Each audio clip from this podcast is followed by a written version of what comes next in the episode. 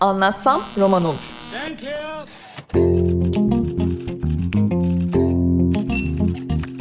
Bazı kültür sanat konuşmaları.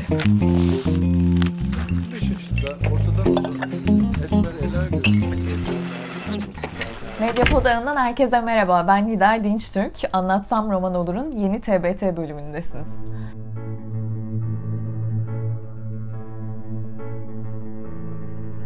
Bölümde sizi biraz farklı bir konseptle karşılıyorum.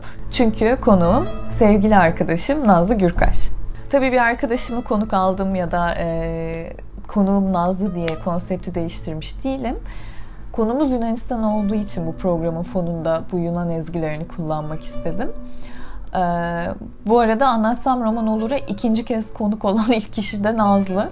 Kendisini e, geçen yılın sonunda bu yıl neler okudum listelerimizi karşılaştırdığımız programdan hatırlarsınız belki. Ee, ama bu programda konumuz Nazlı'nın ilk kitabı Zeytin Ağacı'nın Gölgesinde Yunanistan. Bu söyleşi de tam bir yıl öncesine ait bir söyleşi ve Nazlı ile bizi tanıştıran, aslında dostluğumuzun da temelini atan söyleşi. Benim için böyle manevi bir kıymeti var. Bunun yanında Nazlı'nın hem bir gezgin hem de bir edebiyat insanı olarak e, uzun zamana yayılan Yunanistan macerasını anlattığı e, kitabına dair bir sohbet bu. Tabi Zeytin Ağacı'nın Gölgesinde Yunanistan bir macera kitabından ziyade iştah açıcı bir seyahat rehberi. Ama bununla beraber seyahat etmeye, yolda olmaya, gezgin olmaya dair de çok e, ilham verici yanları olan bir kitap. Zaten Nazlı'yı bir gezgin olarak tanımlamaktan artık çekinmiyorum. Çünkü e, gerçekten keşfetme duygusu ve onu yola çıkartan motivasyonun kaynağını e, bildiğim için bunu söylüyorum. Hatta ben şu saatlerde bu e, montajı tamamlamaya çalışırken Nazlı'nın Batum'dan Türkiye'ye bisikletle geçmek üzere olduğunu biliyorum mesela. Belki de zaten tanıyanlarımız vardır Nazlı'yı Instagram üzerinden seyahat sanatı e, hesabından takip edebilirsiniz. E, bununla beraber Nazlı'nın Medyapod'da da aynı isimde bir programı vardı. Uzunca bir ara verdi. Belki bu vesileyle o da geri döner, bilmiyorum. Böylece e, buradan da kendisine baskı yapmış olayım. Her neyse lafı çok uzatmadan bir kısmı 5 Temmuz 2018 tarihinde Gazete Duvar'da yazılı olarak yayınlanan bu söyleşide Nazlı'nın ilk kitabı Zeytin Ağacı'nın Gölgesinde Yunanistan'a dair önemli ipuçları bulacaksınız. Bu söyleşi aynı zamanda size Yunanistan'a seyahat ve Yunan kültürü hakkında da e, kıymetli ipuçları verecek diye düşünüyorum.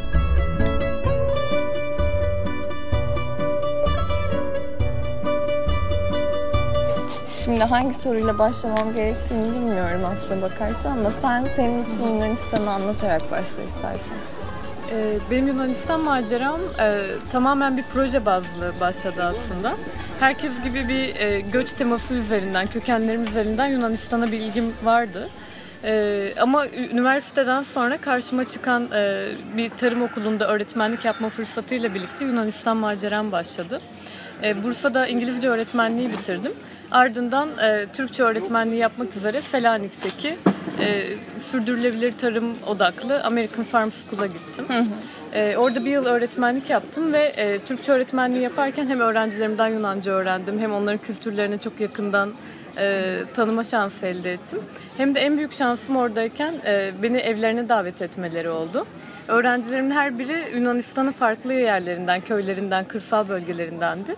Hafta sonu evlerine davet etmeyi çok seviyorlardı öğretmenlerin. Özellikle bizim gibi asistan öğretmenlik yapanları. E, o sayede Yunanistan'ın hiç e, kimsenin aklına gelmeyecek küçücük köylerine, kasabalarına gittim. Ailelerle birlikte kaldım. Onlarla yemek yedim, hikayelerine tanıklık ettim. Bu en büyük şansım oldu. Yunanistan maceram böyle başladı ama sonra bitmek bilmedi. Herkes gibi kalbini kaptırınca bir defa o ülkeye. E, Türkiye'ye dönüp çalışmaya başladıktan sonra da sürekli farklı adalarına, farklı şehirlerine gitmeye devam ettim. Sen aslında kitapta Rodos'tan başlıyorsun. Evet. Ama Rodos'a giderken aslında Selanik maceran henüz belli değil değil mi? Tatil Şöyle, için başlıyorsun yani e, aslında. Aslında Haziran'da e, üniversiteden mezun oluyorum ve mezun olduğum zaman Mayıs-Haziran e, zamanı benim projeye kabul edildiğim belli. Hmm. Ancak e, proje Ekim'de başlıyor okul yılı ile birlikte. Eylül'de benim bir aylık boş vaktim vardı proje başlamadan önce. Ee, tek başıma sırt çantamı alıp projemi başlamadan seyahat etmeye başladım. Bir başlangıç Evet yapayım bir dedim. başlangıç yaptım. Ee, Marmaris'ten Rodos'a gittim. Oradan kendimi bir anda Girit'te buldum. Oradan Atina'ya, oradan Sakız Adası'na derken şöyle küçük bir çember yapıp e, öyle bir seyahatle e, tekrar ailemin yanına döndüm ve ondan bir hafta sonra da Selanik'e gidip oradaki öğretmenlik maceramı başladım. Aslında bu yolculuk sana birazcık böyle bir roman kurgusu sunmuş gibi. Kesinlikle. Seni o kurgunun içine de almış ve devam etmişsin. Okuması çok keyifli bir gezi kitabı olmuş gerçekten. Çok teşekkür ederim. Hani böyle gezi kitaplarında şey çok alışıldık değildir ya en azından Türkçe'de. Peş peşe okumak ya sonra ne yapmış sonra ne yapmış diye okumak. Bu kitapta kesinlikle öyle bir şey vardı. Araya sıkıştırayım onu da. Peki sen aslında bunu kitapta söylüyorsun ama ben bir kere daha sorayım. Yunanistan için nereden başlamak gerekiyor? Yunanistan için e, en yakın olan noktadan başlanabilir aslında. E, herkes Türkiye içerisinde yaşadığı konumdan e, en yakın yerle, yere giderek başlıyor. Ama birçok kişide benim gördüğüm e, kökenini aramak olayı var. Herkes kökenlerini arayıp anneannesini, dedesini, babaannesini yaşadığı yerleri görmek istiyor. Bu hem e, geçmişe dönük bir yolculuk olarak hem de ülkeyle kendi kişisel bağını kurmak için çok güzel bir şey aslında. Ee, sonra da kişisel olarak ilgini çeken adalar, Anakara'da, e, Atina, Selanik gibi birçok şehir var. Macera böyle devam edebilir büyük şehirlerle. Peki sen Santorini'ye gittin mi bu arada? Santorini'ye gitmedim. Hala. Hala gitmedim. Bir defa yolumdan çevrilince bunun bir işareti olduğunu düşündüm. Baktım ki gerçekten e, turistik Yunanistan değil benim aradığım. E, bir de bana en çok sorulan şeylerden biri e, oradayken e, kitaba yönelik mi fotoğraflar çektin? Ha, Aklında var mıydı? Kitap yazmak için mi aslında oraya gittin? Tamamen yol bana getirdi kitabı. Çünkü e, Rodos'a gidip oradan e, bir davete kapılıp da Girit'e gitmeseydim, tamamen seyahatin akışına bırakmasaydım kendimi muhtemelen kitap yazacak bir malzeme çıkmayacaktı. Aynı şekilde öğrencilerimin evlerine gitmeseydim, yerel insanlarla kalmayı tercih etmeseydim standart bir ülkede yaşamış herhangi biri olabilirdim. Şu anda farkı yaratan o kişisel hikayeler. Kendini biraz daha akışa bırakmak, özgür bırakmak aslında. Peki şey meselesini de konuşalım istiyorum. Yani aslında biz şehirler için tatil lüks bir kaçamak ama e, sen bu kitapla bize yapılan şeyin tatil değil, hayatına anlam kattığın bir gezi, gezginlik, yolda olmak hali olduğunu anlatıyorsun. Evet. Biz bu tatil algısından gezginliğe nasıl geçeriz sence? Ne yapmamız Ee, gerekir? Aslında bu çok tartışmalı bir konu. Çünkü turist ve gezgin arasında e, hep farklar olduğu söylenir. Ama bir yandan bu farkları kim belirliyor? Nasıl e, bunu açıkça belirtebiliriz? Bu çok tartışmalı bir konu.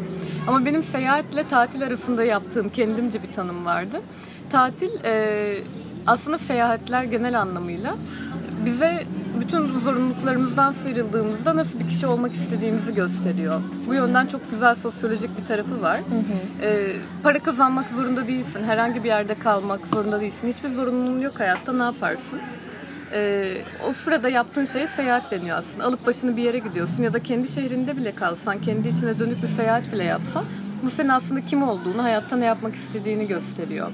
Ama tatil dediğimiz şey e, bu zorunluluklardan sıyrıldığımız küçük zaman dilimlerini kendimize çok mükemmel bir şekilde bir sınır çizmek zorunda hissettiriyor bize. İşte tam 5 günüm var. Bu kadarlık bir bütçe belirledim. Bu kadar vaktim var. Her şey mükemmel gitmeli. İşte bu tatil oluyor. Her şey mükemmel gitmesini istediğimiz sınırlı zamanlar gerçekten tatil. Ama ne zaman o akışı bırakıyoruz? Hani sınırlı zamanım da olsa kalbimin sesini dinleyeyim, önüme çıkan e, teklifi kabul edeyim, kendimi akışa bırakayım dediğimiz zaman o seyahat mantığı başlıyor aslında. E, Biraz daha zaten, ipleri elinden bırakmak. evet zaten hiçbir zaman tatil de o kadar kusursuz, mükemmel sona ermiyor. Olmuyor. Pişmanlıklarla dönüyor insanlar. Evet. Peki Couchsurfing'den bahsedelim istiyorum öncelikle. Ondan sonra da kadın olarak tek başına yolda olmak nasıldı onu konuşalım istiyorum. Çünkü bizim kültür olarak çok hala adapte olamadığımız Evet. bir detay o. Couchsurfing için sen neler söylersin? Çok deneyimledim ve sana çok güzel anılar kattı. Evet. Ee, Benim en yakın arkadaşlarımı hep kitesurfing kattı bana. Kitapta çokça adı geçen e, arkadaşım Vageli e, daha önce İstanbul'a gelip Erasmus yapmış. E, Öncesinde de Türkçe öğrenmeye başlamış. İstanbul'da Türkçesini geliştirmiş bir üniversite öğrencisi.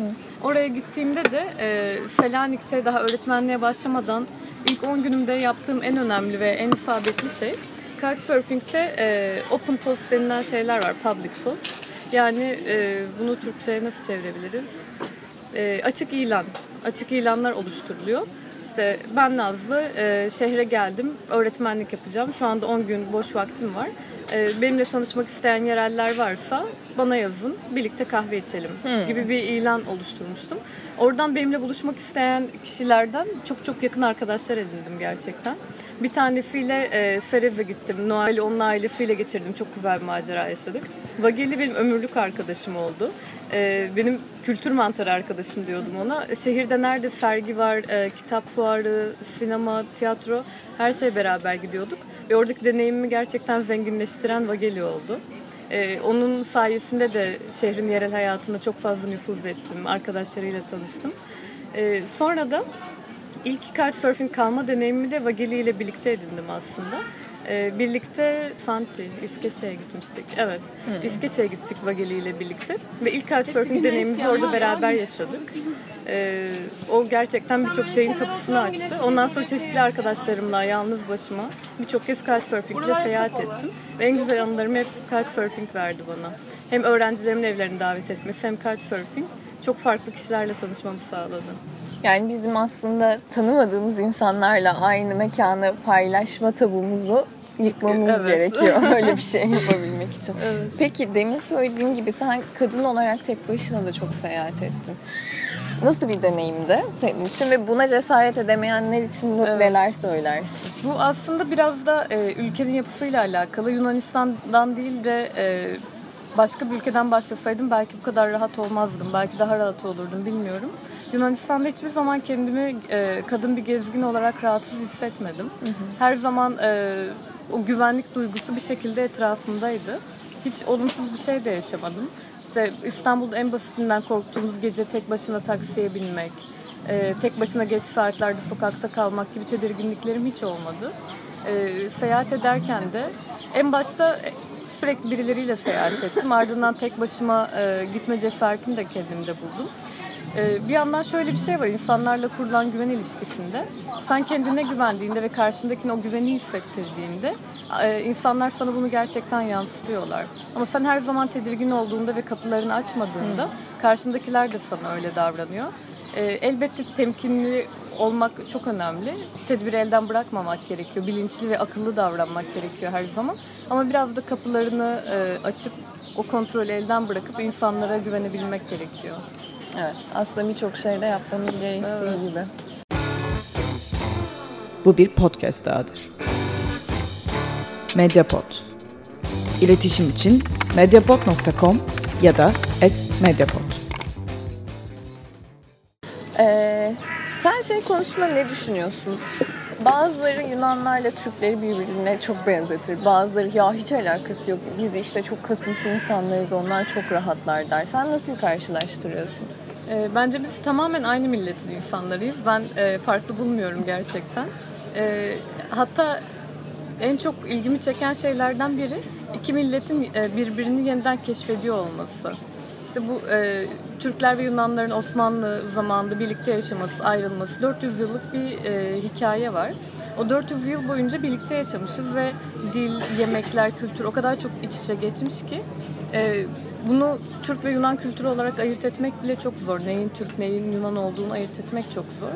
Ama e, işte yaşanan acılar, diplomatik sorunlar, e, birçok bizden önceki iki kuşağı birbirinden ayırmış. Hı hı. Anne babalarımızın kuşağı o acıların e, biraz üstesinden gelindiği, acıların yatıştığı ve artık konunun soğuduğu e, dönem. Bizim dönemimiz ise tamamen yeniden keşif çağı. O yüzden e, hep gündemde olan işte Yunanistan'ı yeniden keşfediyoruz. Herkes adalara akıyor. Türkiye'den Yunanistan'a çok büyük bir turizm akışı var. Bu yeniden keşif sayesinde olan bir şey. Özellikle bu son 5-10 yıldır e, kelimeleri bile keşfettiğimizde şaşırıyoruz. Aa karpuz var, onlar da karpuz diyormuş. işte kalamar onlar da kalamar diyormuş. Aslında buna şaşırmamıza şaşırmak gerek. Çünkü biz unutmuşuz ne kadar uzun süre birlikte yaşadığımızı ve o kültürlerin ne kadar iç içe geçtiğini. Belki bu e, turizmle birlikte açılan kapı o e, aradan geçen zamanını telafi edebilmek için bir fırsat hepimiz için. Bizim aslında bu kültürel ögelerde de biraz mülkiyetçi davranmayı bırakmamız Atışmalar. gerekiyor galiba. Baklava bizim, Baklava. kahve bizim, yoğurt da bizim diye. Tabii Yunanlarda böyle bir şey yoktur diye düşünüyorum. Ee, aslında aynı çekişmeler onlarda da var. Bu açıdan da tamamen aynı insanlar olduğumuzu düşünüyorum. Çünkü onlar işte Aa, Türkler baklavayı e, al- alıyorlar, kendilerine e, sahip çıkıyorlar. Ya da kahve. Kahve baklavadan bile büyük bir konu aslında. Türk kahvesi mi, Yunan kahvesi mi? İşte Yunanistan'a giden Türk turistler her zaman e, bir Türk kahvesi sipariş ediyorlar ve orada gerçekten Olay çıkıyor. Yunanların tepkileriyle birlikte olay çıkıyor. Hayır e, Türk kahvesi değil Eleniko Yunan kahvesi diye düzeltiyorlar. Ama bu artık milliyetçi bir yaklaşımdan da çıkmış. İki milletin birbirini e, kızdırması, e, birbiriyle dalga geçebilmesi. Bu bile dostane bir tavır artık bence. Evet biraz daha İçinde tatlı sert düşmanlık bir, barındıran bir şey yok artık. Evet daha tatlı sert bir tona büründüğünü ben de hissediyorum açıkçası. Evet. O senin bahsettiğin evet babalarımızın döneminde işte hani Yunan kelimesini işte hakaret olarak kullanma dönemlerini falan gerçekten biz aştık. Ama bu arada tabii galiba bu vize uygulamalarının falan büyük etkisi var değil mi? Ne dersin? Yani daha kolay ülkeye giriş çıkış yapabilmemizin. Kesinlikle. Yani seyahatlerde her ne kadar hala e, Türkler zorlanıyorsa da Schengen vizesi hiç kimse için kolay değil. Şu an e, ekonomik koşullarla birlikte maddi olarak da çok zor birçok kişi için. Hem de prosedür olarak herkesin canını sıkan çok uzun süreçlerden geçiyoruz. Ama yine de bir 10 yıl öncesine göre e, seyahat özgürlüğümüzün çok daha fazla olduğunu söyleyebiliriz bence. Herkes çok daha fazla yurt dışına gidebiliyor artık. Bu e, işte adalarda günübirlik kapıdan vize verilmesi, e, işte daha turların artması gibi birçok şey var. Turizmle birlikte insanlar da birbirine Evet, çay yakınlaşıyor. içenler. Peki yemeklerden bahsettik. Ee, sen bu kitapla beraber aslında bize birçok okuma önerisinde bulunuyorsun satır aralarında. Çok güzel bir müzik listesi oluşturmuşsun. Ve diğer taraftan yemeklere dair de çok güzel öneriler, mekan önerileri vesaire. Benim Yunanistan'la ilgili hep en çok şaşırdığım şey şuydu. Yemeklerimizin önemli bir kısmı çok benziyor fakat onlarınki daha lezzetli. Evet. Bunun en başında deniz kültürü geliyor. Ee, hep şey derler. Türkler e, deniz ürünlerini yapmayı Rumlardan öğrenmiş. Biraz Rum meyhane kültürünü gerçekten e, Osmanlı döneminde Türklere öğreten Rumlar olmuş. Tarihi bir gerçek bu. E, ne kadar tatlı sert atışsak da bu bir gerçek kesinlikle. Nasıl e, şerbetli tatlı kültürü Türkiye'nin daha doğusuna özellikle güneydoğusuna özgü bir şeyse e, balık meze kültürü, e, denizden çıkan her türlü lezzetin bir şekilde mezeye dönüştürülmesi de Ege kıyılarına yani Rumların daha ağırlıklı yaşadığı yerlere ait bir şey. E, yemek kültürünü biz onlardan öğrenmişiz. Onlar bu işin ustası gerçekten. O yüzden de oraya gittiğimizde "Aa, evet Türkiye'de bu lezzeti bulamıyoruz diyoruz ve orada her şey daha hoşumuza gidiyor. Ama bir tek e, yemeklerin lezzeti, malzemelerin farklılığı değil. Hem e, çok geçmişten gelen bir o kültür yapabilme yetisi var. Bir e, atalardan gelen miras. Hem de e, Türklerin çok şikayet ettiği servis kültürüyle alakalı bir şey olduğunu düşünüyorum. Yunanların üzerine yapıştırılan siesta algısı işte tembel insanlar hiçbir şey umursamıyorlar gibi. E, bu bile yemekleri tatlandıran bir şey çünkü gerçekten hayatı çok daha hafife alıyorlar.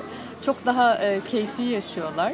E, kendilerine verdikleri bu yaşam alanının özgürlüğüyle birlikte yemek kültürlerine de e, yemekle geçirilen zamana da yansıyor bu rahatlık. E, en basitinden frappe e, sporu denen bir şey var. Kitapta ondan bahsetmiştim. Onu, onu okuyunca herkes çok gülüyor. Frappe sporu e, işte deniz manzaralı bir kafeye gidip 3 saat boyunca aynı frappeyi içmek. İşte frappe denen kahvenin en altında bir köpük tabakası kalıyor. Sonra onun üzerine su ekleyip biraz daha çoğaltıyorlar ve muhabbetle birlikte aynı frappeyi 3-4 Devam saat boyunca içebiliyorlar. Bu gerçekten denize bakıp e, hayat üzerine düşünmek, tatlı düşüncelere dalmak, arkadaşınla uzun uzun sohbet etmek. Bu Türkiye'de benim çok görebildiğim bir şey değil. Belki daha Akdeniz'de, güney bölgelerde böyle yaşayan insanlar var. Ama bir İstanbulluya bunu söylemek bile yüzümüzde bir gülümsemeye yol açıyor. Evet maalesef. Böyle bir şey vaktimiz yok, böyle bir kültürümüz yok. Ama Yunanistan'da bu sadece adalara özgü değil, her yerde bu görülüyor. Atina'da da olsun, Selanik'te de olsun. İnsanlar yaşamdan çok daha fazla keyif alıyor ve bunu paylaşmayı çok daha fazla seviyor. Bu da yemek kültürüne de, tavernalara da, kafelere de her şeye yansıyor bence. Peki sen mesela orada şöyle bir şey hissediyor musun? Türkiye'de hissettiğimiz şehir taşra ayrımı sence Yunanistan'da da hissedilen bir şey mi? Var ama e, Türkiye'deki kadar e, geniş bir ayrım yok. Bence çizgi bu kadar derin değil. Benim en çok ilgimi çeken şeylerden biri e, Trakya bölgesi olmuştu. Çünkü Türkiye ile Yunanistan'ı karşılaştırabileceğin çok doğru bir coğrafya Trakya. Batı Trakya ve Doğu Trakya. Türkiye'de işte Doğu Trakya'da hangi şehirler var? Kırklareli, Tekirdağ, Edirne. Bir yandan da e, Yunanistan'ın Batı Trakya'sındaki şehirlerle bir kıyaslama yapmıştım orada. E, Serez, İskeçe, Dede Ağaç gibi Türklerin de e, belli oranda yaşadığı bölgeler. Orada en küçük şehirlerde bile gece hayatı o kadar canlı ki gece hayatı deyince e, sadece barlar, dans edilebilecek yerler değil. İnsanların e, aileyle birlikte yediği bir akşam yemeğinden sonra çıkıp bir şeyler içebileceği, ardından e, her zevke göre bir dansa gidebileceği birçok yer var. Ama e, Türkiye'de büyük şehirler dışında bunu göremiyoruz. İşte Ankara, İstanbul, İzmir evet var böyle birçok imkan var. Ama burada da uzaklıklardan, maddi koşullardan insanlar bu kadar bunu uygulayamıyor. Ama küçük şehirlerimizi düşünelim. Ben Trakya'da yetiştiğim için e, kendi hayatımla kıyaslıyorum.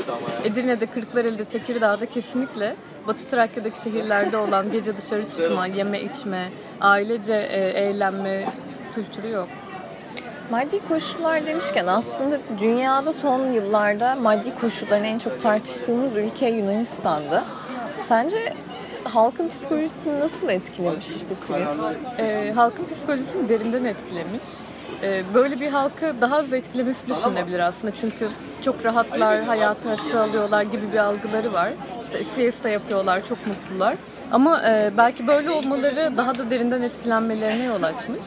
Çünkü e, bugüne kadar yaşadıkları sorunları bu kadar derin görmüyorlar. Krizle birlikte tamamen e, farklı bir dünya yandı bitti bundan sonra ne yapacağız psikolojisine girdi Yunanlar ve yaşadıkları bunalım da o kadar ağır oldu. Göç tabii ki her toplumu çok e, olumsuz etkiliyor ama bu kadar küçük bir ülke e, tarihin çok dönemlerinde e, dışarıya göç vermiş aslında. Amerika'ya e, giden çok büyük e, bir topluluk olmuş zamanında. Aynı şekilde Avustralya'ya çok fazla Yunan göçmüş. E, Almanya'da Türklerden sonra en çok bulunan ikinci nüfus, ikinci topluluk Yunanlar. Onlarda da bir Almanya travması var. Zamanında işçi olarak gitmişler.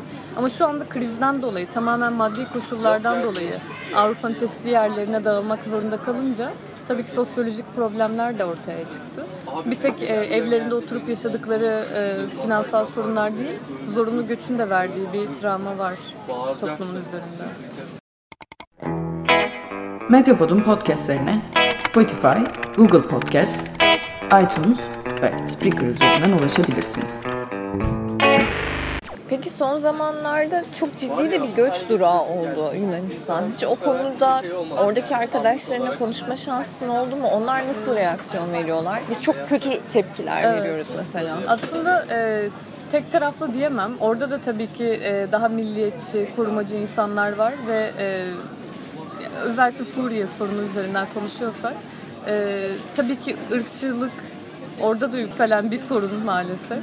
E, ama bir yandan da her ülkede olduğu gibi e, bunu bir sorun olarak görmeyip insanlık dramı olarak görüp mültecilere ellerinden gelen yardımı e, yapmaya çalışan birçok insan var.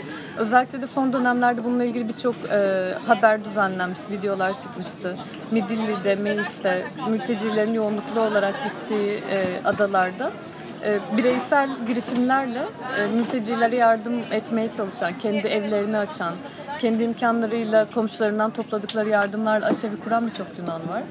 Bu tamamen e, politika değil, insanların biraz da kendi kişisel sorunları olarak görmeleri, biraz ellerini taşın altına atmaları da var. Hı, insani yaklaşım. İnsani yaklaşım devam ediyor. Yunanlar, Türkler gibi çok duygusal bir millet.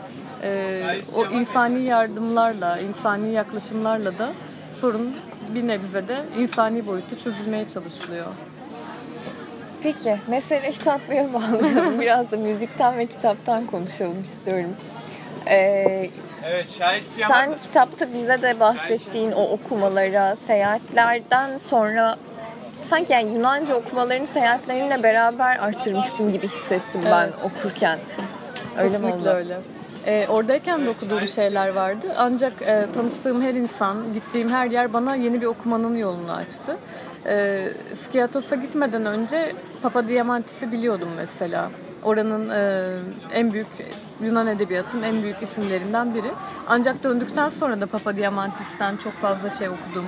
Gitmeden önce Yüzbaşı Koreli'nin mandolinini izlemiştim mesela, okumuştum.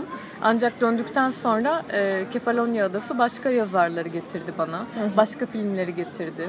Meis'e gitmeden önce e, Akdeniz filmini bilmiyordum mesela. Döndükten sonra izledim gibi. Her seyahate çıkarken belli şeyler vardı ama orada tanıştığım insanlar döndükten sonra o yer üzerine yaptığım araştırmalar da bana birçok kitabın, filmin, müziğin yolunu açtı. Biraz da zincirleme gidiyor aslında.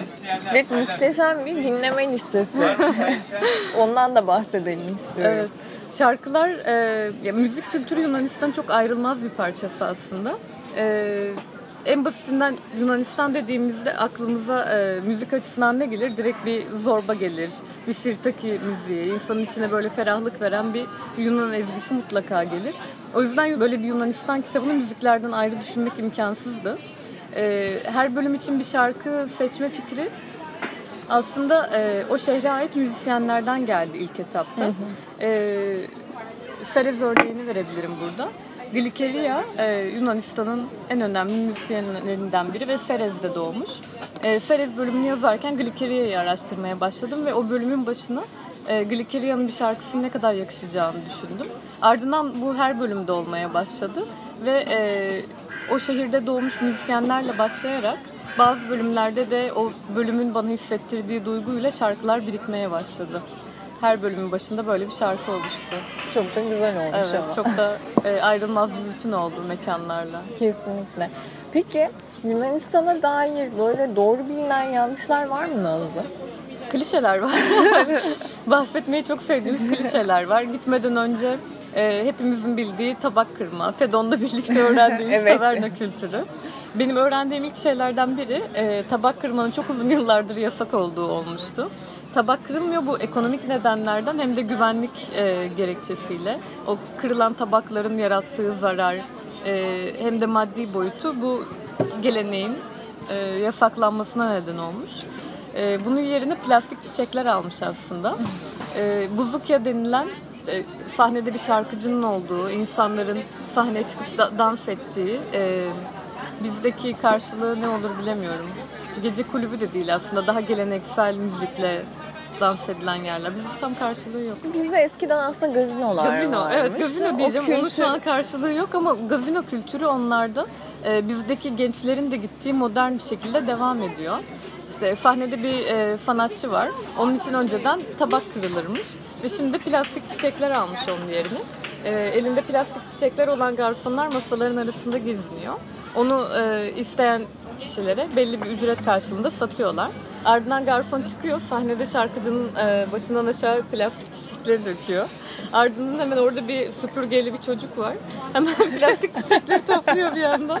Onları tekrar aynı şey doldurup bu sefer tekrar masaların arasında dolaşıp. Bir de bu prestij göstergesi Kesinlikle. değil mi? O plastik o e, süpürülen plastik çiçekler öyle gidip tekrar 50 euro 100 euroya satılıp tekrar aynı yerde sanatçının kafasından aşağı dökülüyor. Ama o gerçekten masaların üzerinde oynama kültürü, sabahlara kadar eğlenme kültürü gerçekten var.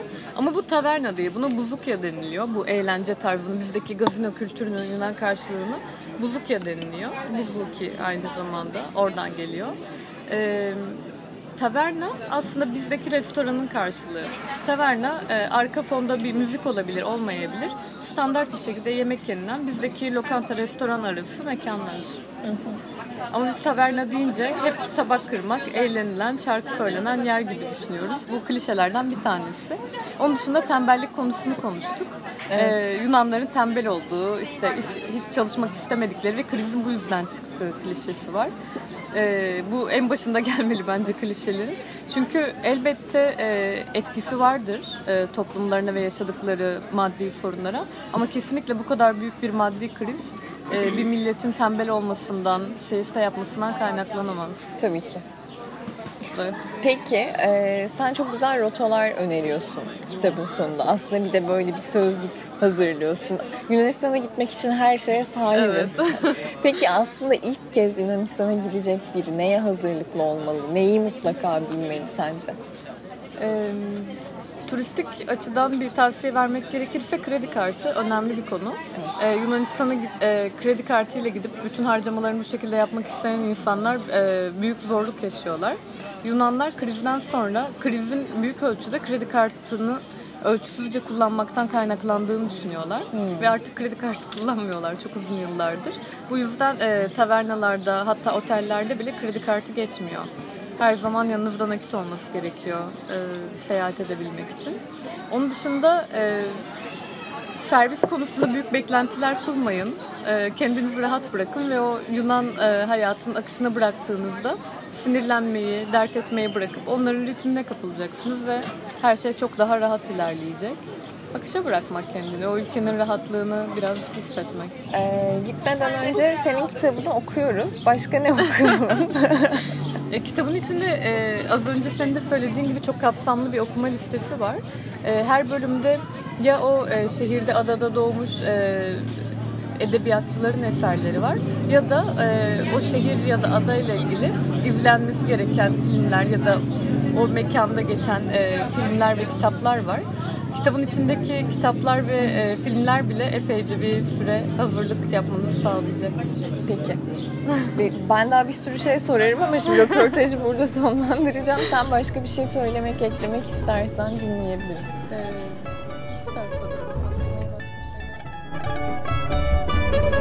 Değerli dinleyenler Anlatsam Roman olur da bir TBT bölümünün daha sonuna geldik. Bu bölümde konuğum Nazlı Gürkaş'tı ve ilk kitabı Zeytin Ağacı'nın Gölgesinde Yunanistan'ı konuştuk.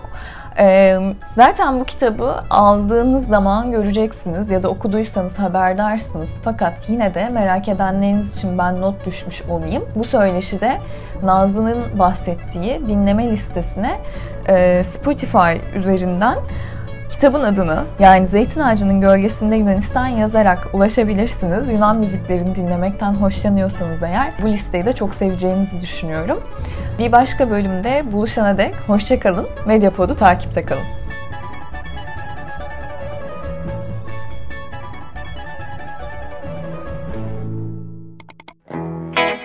Medyapod'un podcastlerine Spotify, Google Podcast, iTunes ve Spreaker üzerinden ulaşabilirsiniz. Medyapod'u desteklemek için patreon.com slash medyapod.